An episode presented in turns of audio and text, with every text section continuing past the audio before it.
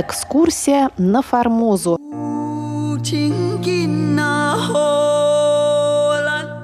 В эфире рубрика «Экскурсия на Формозу». У микрофона Мария Ли. Мы продолжаем читать статью Валентина Лю, кандидата исторических наук, старшего научного сотрудника отдела Китая, руководителя Центра тайваньских исследований Института востоковедения Российской академии наук и бывшего шеф-редактора русской службы МРТ. Статья называется «Захват советского танкера Туапсе эндшпиль операции по обмену заложниками, сравнительный анализ событий и истинных причин инцидента. Данная статья завершает серию из трех статей, излагающих новую версию о причинах и целях инцидента с советским танкером Туапсе, захваченным в 1954 году военно-морскими силами правительства Чан Кайши у берегов Тайваня. Статьи основаны на рассекреченных архивах Госдепа США, ЦРУ и материалах международной прессы.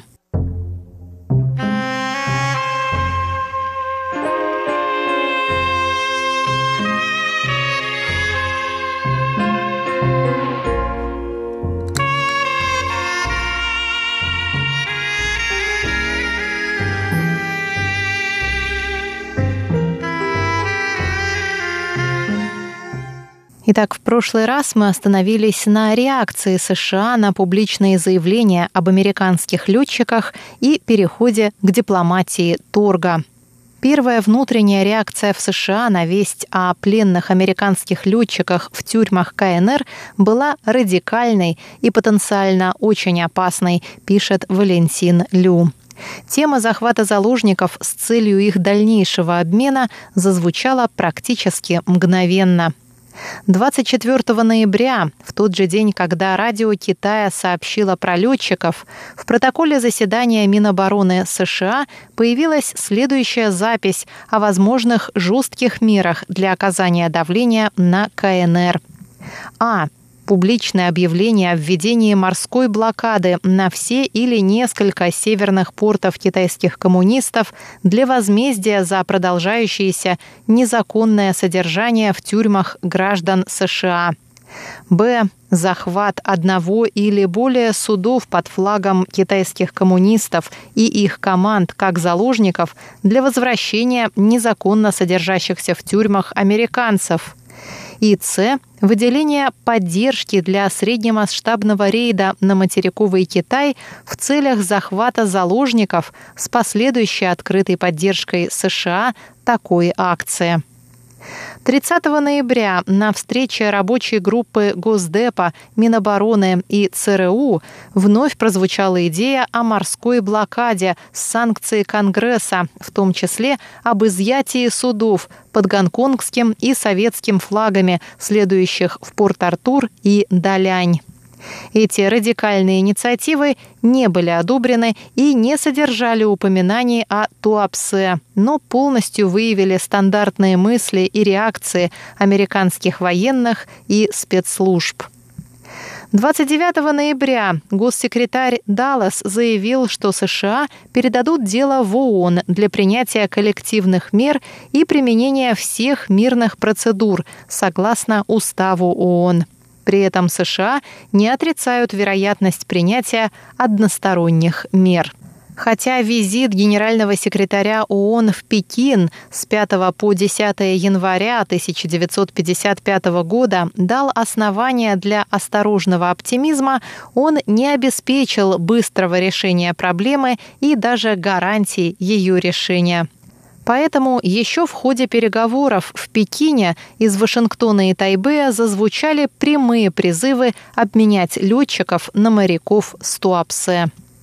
7 января на совещании в Газдепе по делу спасения летчиков шеф ЦРУ Даллас впервые открыто озвучил давно задуманный план. Удерживаемая сейчас на Формозе команда Стуапсе может обеспечить инструмент для торга. Конец цитаты. Уже через две недели подобное же заявление открыто прозвучало из уст президента Китайской республики Чан Кайши.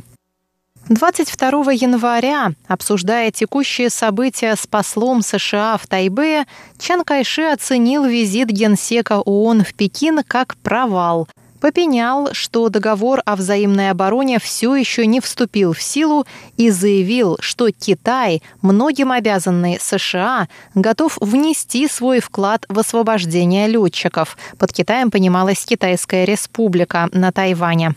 Он был бы рад освободить советский танкер Туапсе и отказавшихся от невозвращения членов команды, если это даст свободу американским узникам. По всему пункту присутствовавшая мадам Чан Кайши Сун Мэйлин заметила, что такое предложение поставило бы красных на место. Таким образом, в январе 1955 года Вашингтон и Тайбэй прямо признали туапсинцев заложниками торгов об освобождении американских летчиков из тюрьмы в КНР, а Чан Кайши вновь ловко использовал тему туапсинцев теперь уже для ускорения ратификации договора о взаимной обороне.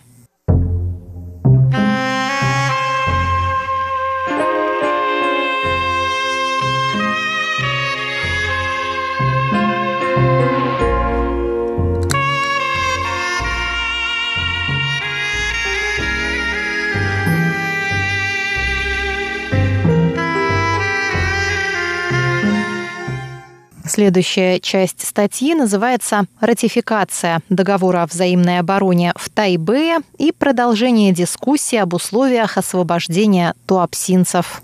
3 марта, в день ратификации и вступления в силу договора о взаимной обороне, на встрече с Чан Кайши в Тайбе Джон Даллас вернулся к вопросу о Туапсе – Цитируемые ниже эпизоды беседы вновь однозначно подтверждают прямую связь судьбы туапсинцев с вопросом об освобождении американских летчиков. Как писал Даллас, далее цитата – в качестве следующего дела я затем обратился к вопросу о танкере Туапсе и членах команды Туапсе и польского судна, которые были захвачены.